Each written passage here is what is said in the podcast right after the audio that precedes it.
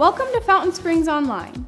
At Fountain Springs, we believe in showing unconditional love, irrational generosity, and being unwavering in our mission to show people who Jesus is. We are one church in multiple locations that exist to help grow and guide your relationship with Jesus. We are so glad you've joined us today, and we hope that we can encourage, challenge, and support you in your walk with Jesus. Feel free to join us this coming weekend at any of our locations and services, or call or email us so we can help you in any way. We are so glad that you've joined us today at Fountain Springs Online. Now let's turn our attention to this week's message.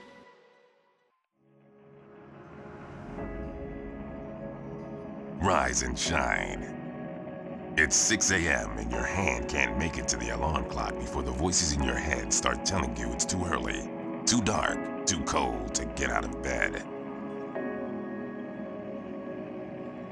Muscles lie still in rebellion, pretending not to hear your brain commanding them to move.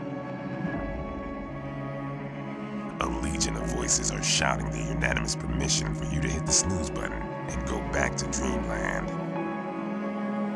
But you didn't ask their opinion. Your heart beats with a compassion for others, but in the back of your mind there is always a question, a hesitation.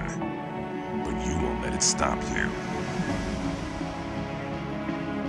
The voice you've chosen to listen to is one of defiance, a voice that convicts you, pulling you towards impact you were meant to make. So sit up, put your feet on the floor, and don't look back, because we've got work to do. What is each day but a series of conflicts between the right way and the easy way? Thousands of roads stretch out before you like a spider's web, each one promising the path of least resistance. But you know, it's not about the rational, it's about the irrational. So it's time. Rise up. Step out. Become a difference maker.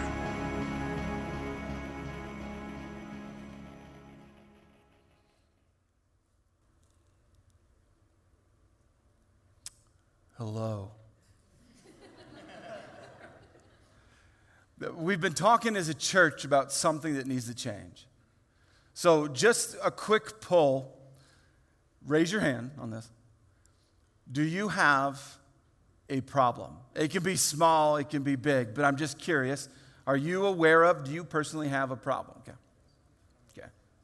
It appears as though most of you, good, good. Most of you are, are aware. because if you, if you read a headline, you immediately should know that we, we have a problem. There's a difference that needs to be made. When you wake up and you live your day, maybe it's a difference very personal to you and it's in your life. Maybe it's global. But I think we all know that there are areas of extreme darkness in this world. Perhaps it's close to your own home, where you work, maybe, and definitely globally. So, what we've been doing, and this is the final week, and I'm just gonna tell you right away this is my favorite one. We've got to go after this story of making a difference. We've used a guy named Nehemiah. He made a difference, a, a significant difference. He worked for a king. I mean, that sounds like a pretty good gig. And, and he's, life is good. He's tasting the wine of the king to make sure it's good, right? That sounds awesome as a job, drinking wine. No, you're, you're afraid to say that in church. It's okay. So, what I'm telling you is he had a pretty good life, a pretty satisfying life. All of a sudden, he gets news from his brother, though, that his homeland, his people, because that's not where he was living, they are living in disgrace, and trouble. It's horrific, it's bad. And he gets the news that after over a hundred years, his people are still living in a mess. And it breaks his heart. So he's like, I got to do something about this. And so we as a church have said, you know what, we've got to do something different. We've got to do something about the problems, maybe in our homes, in our workplaces, in our schools, in our city, in our state, and way beyond that, we've got to make a difference. Now, in case you've missed this series, one, you can go watch it or listen to it, but let me give you three lines that summarize the whole thing. Here's what we've talked about. In regard to, to Nehemiah's life, he, he had a why. As soon as he hears about his people and they're living in disgrace, he's going to make a difference. He's going to go after this. And instead of the king's wine being his why, now helping his people get out of disgrace is his new why, what breaks his heart, why he wakes up. If you're going to make a difference, you need a why. It can't be ambiguous, it can't just be random. You, you need to have why you're doing what you're doing. And as we went through the story, we, we learned that Nehemiah wasn't just emotional about it. Many of us get emotional about a lot of things. I had to stop watching the news, it just messed with me too much. See, Nehemiah took his why and attached a plan to it. It wasn't just emotional. It was like, I got a plan. He involved different people and got resources, even involved the king, which is a pretty big deal. And anytime you've ever tried to take something that breaks your heart and do something about it, we learned in the last weekend that all of a sudden everything's going great and you're going to have problems. We call it opposition. oh, isn't opposition fun? Opposition has a tendency to make you think that, uh, well, maybe you, you made the wrong decision. You're like, I thought I was supposed to make a difference about this, and this has kind of been tough to go through it, those kinds of stuff. Well, we learned that Nehemiah had his own set of problems and opposition. That's where we've been so far. I hope if you've missed it, you'll get caught up because we, we need more difference makers. So you might wonder if you don't know the story of Nehemiah. So, so he, he had a why and he had a plan and, and he had opposition. So, how did this play out? Well, I'll show you. It says right here uh, so on October 2nd, the wall was finished. Just 52 days after we had begun. I mean, I'd say that's overachieving. I'd say that's a big deal. I don't know if you've ever accomplished anything. Some of us are like, no, not yet, and you're waiting. But if you've ever accomplished anything, I mean, sometimes when I get done mowing the lawn, I take pictures because I'm like, I did something today, right? When you get done with something, that you wanted to make a difference and you made the difference, most of us are like, eh. No, you, you celebrate, you party, you have uh, some sort of a moment. I don't know how long the moment is, but there's some sort of a, hey, look what I did. Look what happened.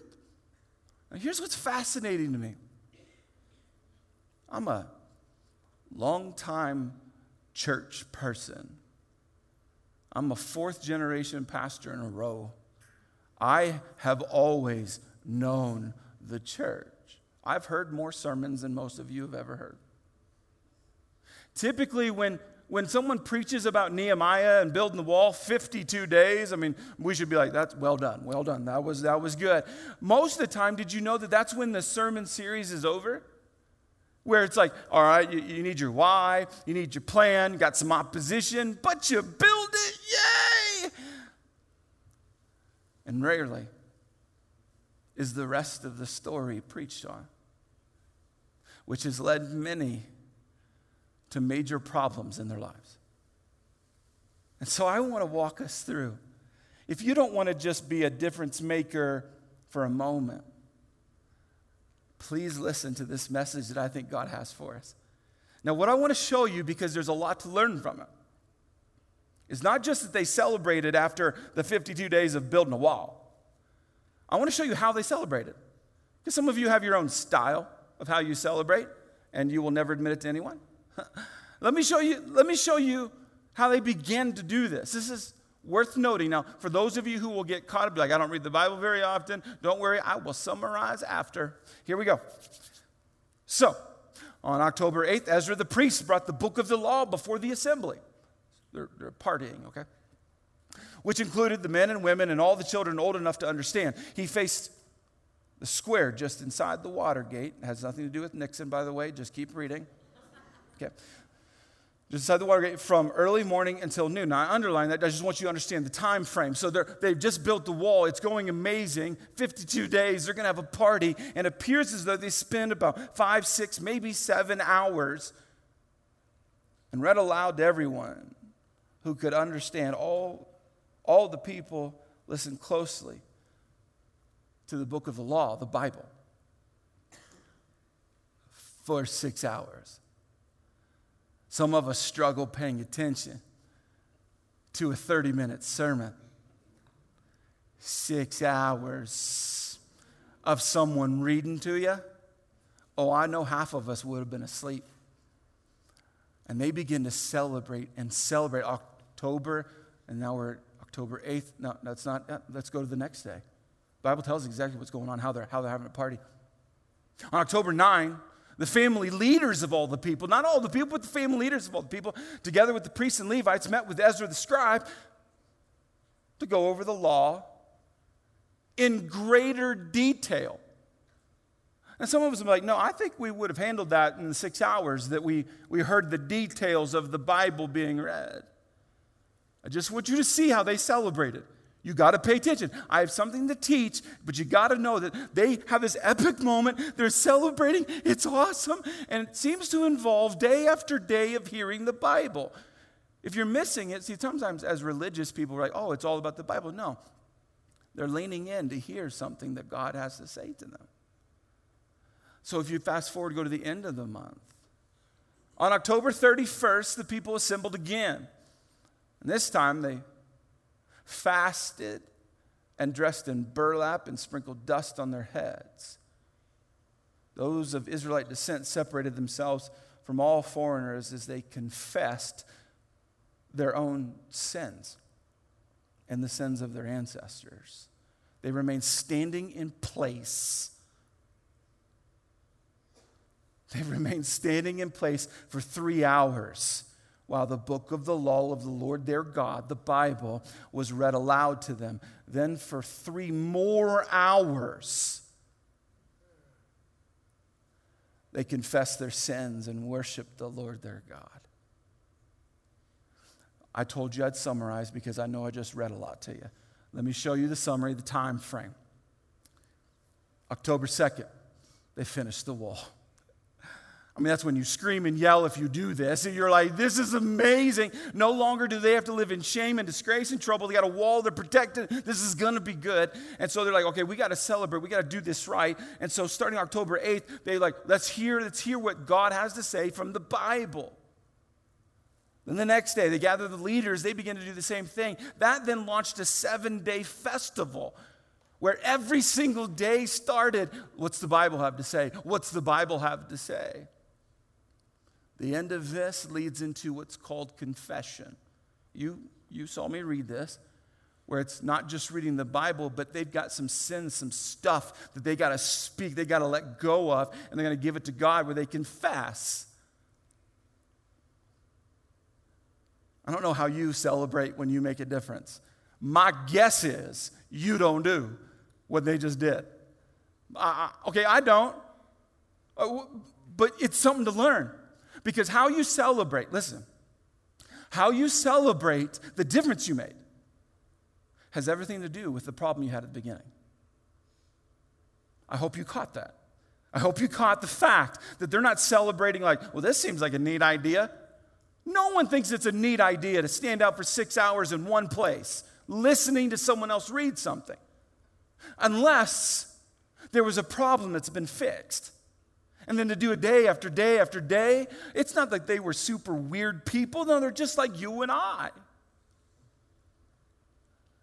And then they amped the whole celebration up. If you think that's been extreme so far, uh uh-uh.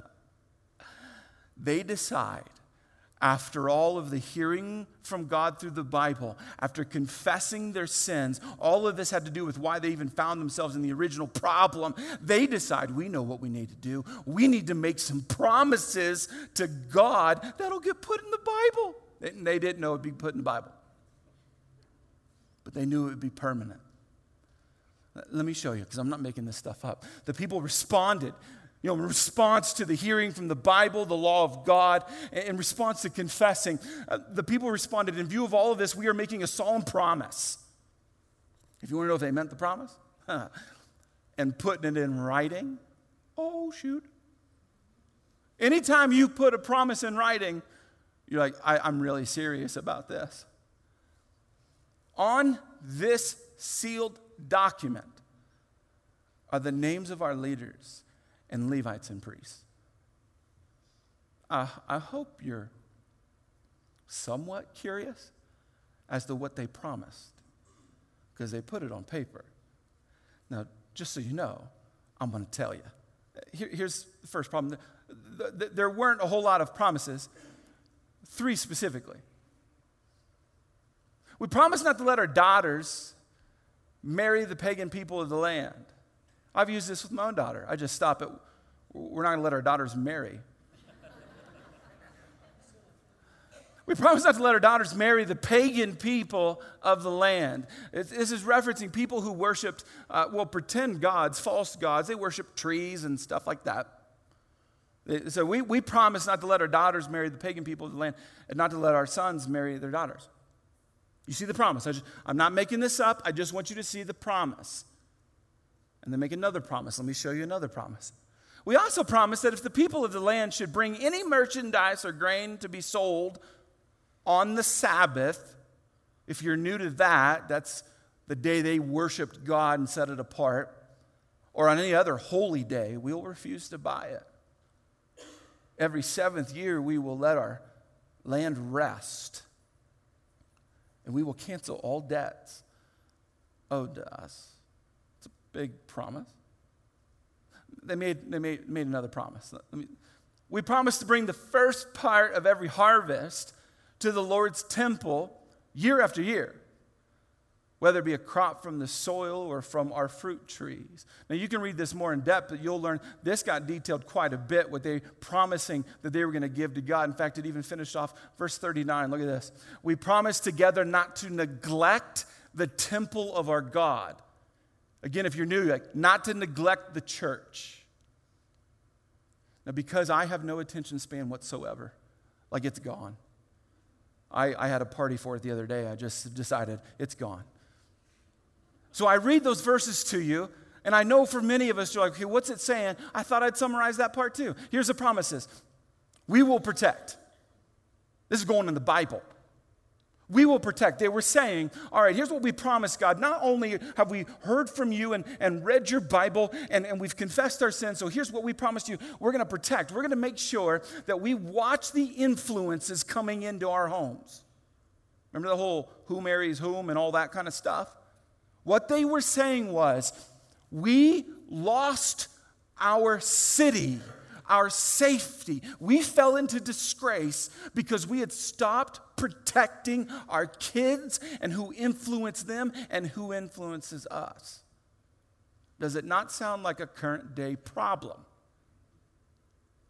They promised that they will now protect their families and their people from outside bad influences. And they said, We will rest. That was another promise. We will rest. We're going to make sure that, that not only do we go to this day of worship, but we're going to rest on that day of worship. If you don't know this in creation story, Jesus or God said, you know what, I, am going to work here, work here, work here. I'm going to have, I'm going to have, a, I'm going to have a day of rest. So they said, you know what, we need to do that too. So they decided, they promised, we're going to have a day where we rest. And they said, we will give. This is what led to our demise. In fact, I'll detail more, but what they said is what, what led us to our problems, what led us to our issues, what we promise. We promise in front of our leaders, our people, we promise to not go back on this. And they parted. Yeah, they, they spent time hearing from the Word of God and confessing, but they had festivals of festivals. It was epic. Can you imagine uh, everyone gathering into the city square and signing this promise to God? That's an awesome moment. And typically we're like, end of story, that's awesome. But they are like you and I. And if you keep reading the story, they didn't fulfill their promises. I've been there. I don't know if you're willing to admit that you've promised something at some point and just not fulfilled it. Maybe you didn't have ill intent. I doubt you did. But most of us have said, I promise. And then it's like, I forgot. Or maybe you didn't. Maybe, maybe you got selfish. Well, the story in Nehemiah of making a difference isn't just about having something that breaks your heart and creating a plan and, and going through opposition. And that's why we have to have this talk. So Nehemiah leaves for a little bit and then he comes back. Here's what happens. I'll just show it to you just so you know I'm not making this stuff up. He comes back. I also discovered that the Levites had not been given their prescribed portions of food. So he comes back. They made promises. He was, you know, let's, let's do this. So they and the singers who were to conduct the worship services had all returned to work their fields. If you don't understand this, I need to describe it to you because this is very real. so, you remember when they promised that they would make sure that they would give, they would not neglect the temple? Well, it appears as though they didn't truly mean it. And after Nehemiah went away for a little bit, they stopped giving to the temple. It got so bad that the priests, even the worship leaders, they had to cancel the worship services so that those folks could go work the fields to actually generate some food for themselves. Many of us would be like, uh oh. But that wasn't the only promise they broke. In those days, I saw men of Judah treading out their wine presses on the Sabbath. They were also bringing in grain, loading it on donkeys, and bringing their wine, grapes, figs, and all sorts of produce to Jerusalem to sell on the Sabbath. So I rebuked them for selling their produce on that day. If you've already forgotten, remember they promised not to do this. You can disagree with this or fight this, but you can't disagree with the fact that they promised not to do this. And it appears as though they did it. And they even broke the other promise. About the same time, I realized that some of the men of Judah had married women from Ashdod, Ammon, and Moab. Now you're like, I have no, who cares where they're from? Well, the folks from these areas were the folks that matched that description of that pagan stuff. Remember, I read that to you? And I don't know what your opinion is on this stuff, but what you have to agree to, you cannot disagree. You can't even argue it. They made promises, and they broke their promises. And many of us, if we're honest, can admit that we've been in the exact same place before. that led to their demise.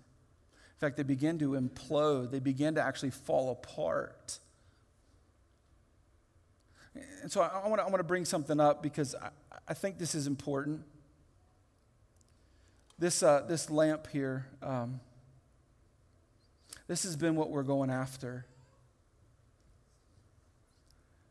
We've talked a lot about being a church that kind of has a flame like that.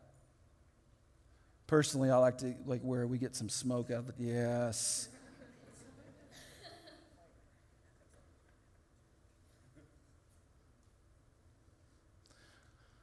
The Israelites build a wall in 52 days. And I think they were something like this. They're like, this is awesome. Nehemiah leaves for a little bit. And I'll tell you what I just read to you, everything, I'll sum it up. They moved more down to this. If you want to know the significance of this, let me bring you to the verse that we've used as our, in essence, our crux for this whole thing. You are the light of the world. Just I want you to think about how well have you been doing this. You are the light of the world. A town built on a hill cannot be hidden. Neither do people light a lamp and put it under a bowl unless their leader leaves. unless something else comes up, unless something shiny shows up. It's not that this never happens, it's that it should not happen. Neither do people put a lamp and put it, put it under a bowl. Instead, they put it on its stand and, and it gives light to everyone in the house. If you want to know what's at stake, in the same way, let your light shine before others so that they may see your good deeds and glorify your Father in heaven. Look at this good deeds. The Bible sometimes can be confusing. Can we admit that? Let me show you something that's not confusing. That world, that word right there, that's plural. You're welcome for that. I grew up with an English teacher mom. Deeds. Let me, let me summarize what I told you. The difference they made was in jeopardy of being a one hit wonder. They were walking into this season where, yeah, they built something in 52 days. Maybe you've been there. Maybe, maybe you participated in Love Week for the first time ever and you're like, I feel pretty good about myself. Some of you painted like professionals. Some of you painted as much as professionals paint, just not as well as professionals paint.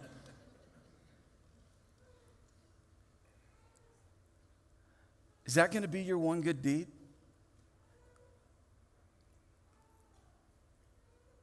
Maybe you go back, uh, you've served at some point, or you've, you've given something, or you've invested in, in somebody, and you had a good conversation, and you feel good about it. But are, is it just one time?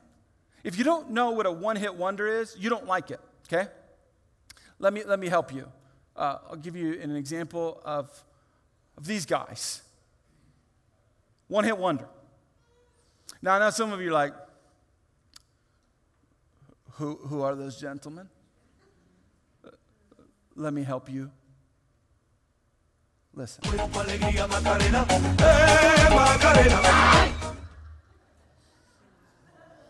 feel like I should apologize to you now. you may have enjoyed that song the first time you heard it maybe even the 10th time. But many of you, when that comes on at a wedding reception, you're like, we're leaving now.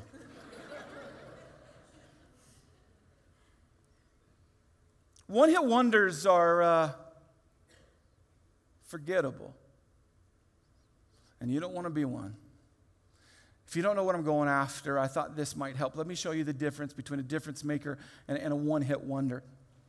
A difference maker is all about the mission. Like, let's go after this. Each day you wake up and you're like, I got a mission to accomplish a why. A one hit wonder is a bit more emotional, where you wake up and you're like, I don't feel like it today. And your feelings drive your day. And now you've had a, a list of days that were all emotion and no mission. A difference maker says, I got to sacrifice today. It's got to happen today. I got to sacrifice today. A one hit wonder is brilliant at procrastinating.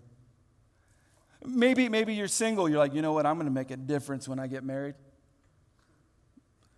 when I have kids, when I have a job, when I graduate. Many, many people procrastinate. Maybe, maybe you're waiting to, to be generous to when you have a lot of money. Statistically, tell you if you wait then, then you won't be generous. See, many of us are here. Uh, difference maker is faithful like sticking with it.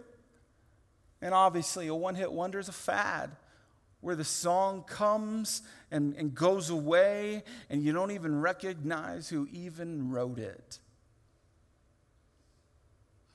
Are you going to be a difference maker or a one hit wonder? I hope, I hope you'll take questions like this and that you'll walk them into your life. Because many of us are in danger of in that verse going, I'm going to be the light for my one good deed. And that's not what Jesus said to do. Jesus said that our life should be full of them. That in order for us to make the difference that we're supposed to make, it's not supposed to be a one hit wonder. But this is a faithfulness conversation. That's where Nehemiah, the book of Nehemiah, seems to go, where we have all the details, all the, all the pieces, and we see what happened. But if you don't know this about stats, do you know that not even half of the book of the whole thing in the Bible, not even half of it, goes towards the story of rebuilding? The rest of it goes towards oops. So, uh, when it comes to your life and the difference you need to make, how faithful have you been? Let, let, me show you about faithfulness. I'm going to teach you about faithfulness just real quick. The, the, power of a promise is, is not in my words, it's in my faithfulness. Because I know some of us have promised to make a difference. I mean, that's, that's what the Israelites did, right? You, I, I read them to you. Here's the promises we're making. Yay! and we broke them. And so I can tell you the power of a promise is not in my words, it's in my faithfulness. And you know this because immediately I can help stir up some pretty bad emotions for you. Because is that not the pain? It's not, it's not what someone said, it's what they actually did. Do you know how many weddings I've been to where they look at each other all like gooey, gooey looking, whatever you call it? And like, this is, is my forever. And that promise is so important. I'm not attacking promises. I'm saying we got to start dealing with the faithfulness that's backing that up, that's fueling that. I, I think the, the power of a promise between a, a married couple, the, the power of a promise between a parent and a kid, the power of a promise between a boss and an employee, come on, that's powerful. Powerfully dangerous and powerfully helpful.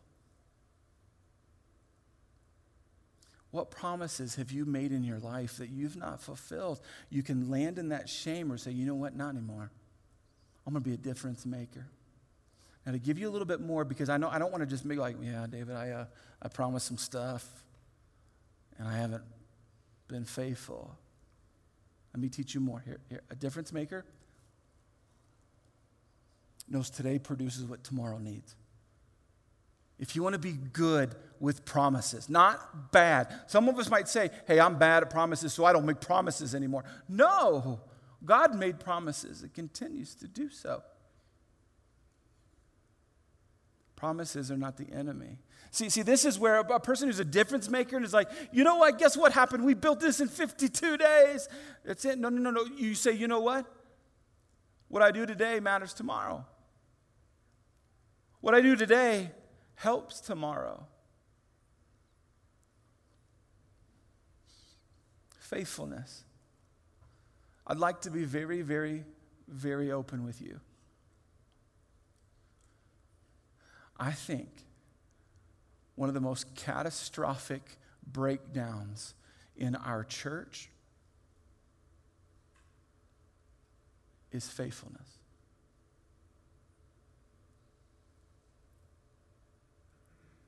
So we can land there and say, well, okay.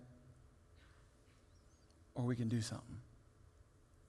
If you want to make a difference in your marriage, in your home, and fit with your family at work, it doesn't have to just stay in this church. You can actually begin to be a faithful person. And I think the best illustration of this is the anchor. I don't know what you think about anchors if you like anchors. I, I do. Let me give you history of this. I think this will help. When Jesus died, and from about uh, 350 years, for about 350 years from the, from the point Jesus died and after, the Christian symbol was not the cross. That was pretty gross to them.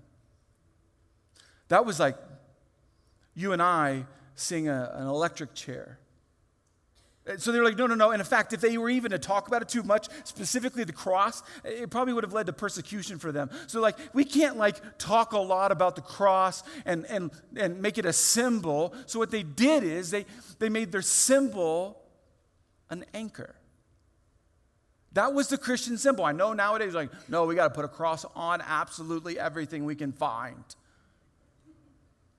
But that's not what early Christians were doing. And in fact, if you read your Bible, you're even going to learn that, that the anchor, the anchor was so important to Christians. Let me show you a place in the Bible. Just, just, just one. We have this hope as an anchor, as an anchor for the soul, firm and secure. So if you became a, a nerd when it comes to history, uh, what you would eventually find when it comes to anchors and Christians is that this was so profound to them, being faithful and equating it to the anchor, that they begin to put it on their gravestones. If you've never seen a gravestone of an ancient Christian, let me, let me show you one. And you'll notice uh, one language, you're like, I have no idea what that is. The fish are pretty obvious. It's an anchor, not a cross. I'm not degrading crosses on this. I'm just, I'm just showing you that the early Christians understood the power of faithfulness. So much so that they decided to make sure their soul was anchored. Have you ever been in a situation where the waves and the wind of life were so intense that you lost your way? Then perhaps you would be willing to take the story of Nehemiah and learn how to anchor your soul down so that you can be a faithful difference maker. So, we put something together for you. Let me show you. If you take the story of Nehemiah and you learn that the reason they didn't have walls the reason they were living in trouble and disgrace was because the winds and the waves of life had made, had made them anchored down to other things that they should not be anchored down to. So when life got tough, they collapsed and imploded. And I would tell you, our country and our world is in danger of imploding because we are drifting all over the place. What if the Bible isn't just some history lesson or religion to be a part of, but what if you and I were to do the same thing that the people of Israel did after hearing the Bible and confessing? And they said, We will anchor our soul down. And here's how we'll do it we're going to protect the influences that come into our lives we're going to make sure that we actually teach our kids some things.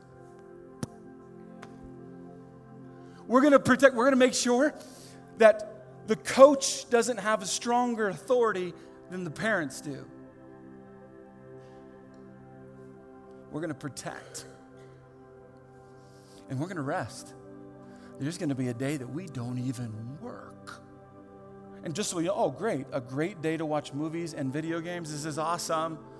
I'm not saying those are bad at all, but this was they resting so they could learn from God and worship God. That's what they were saying. They weren't just going to be lazy, not lazy, rest with God. And perhaps the most offensive, because I think it's the most epic problem in our nation at least. Perhaps it's time to start giving. And this has nothing to do with the church and has everything to do with your soul and faithfulness all of us have been here. There's been times where I've given and then not given, I've rested and not rested, and I've not protected. We've all been guilty. But I'm going to tell you, what if, what if this is not just some ancient lesson? What if this is for you and I? So, you want to make a difference? How long? You be a one hit wonder? Or a difference maker the rest of your life? My challenge to you is this is that you would refuse to be a one-hit wonder. That you would anchor your soul down to the right things. And that this world could actually be impacted by you, your family, the people that surround you. Because this world not only needs difference makers, this world needs faithful difference makers. If we as a church lock onto this, come on. Do you understand the light of the world can get pretty, pretty powerful? Let me pray for us. God,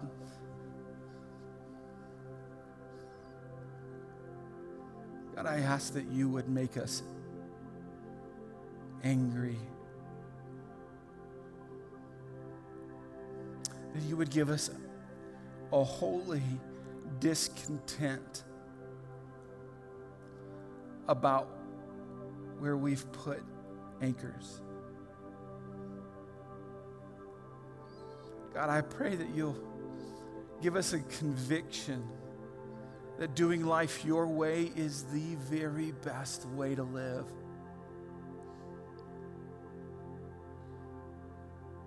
Lord, for those of us who are convicted by that, God, help us to never lose that conviction that your way is the best way.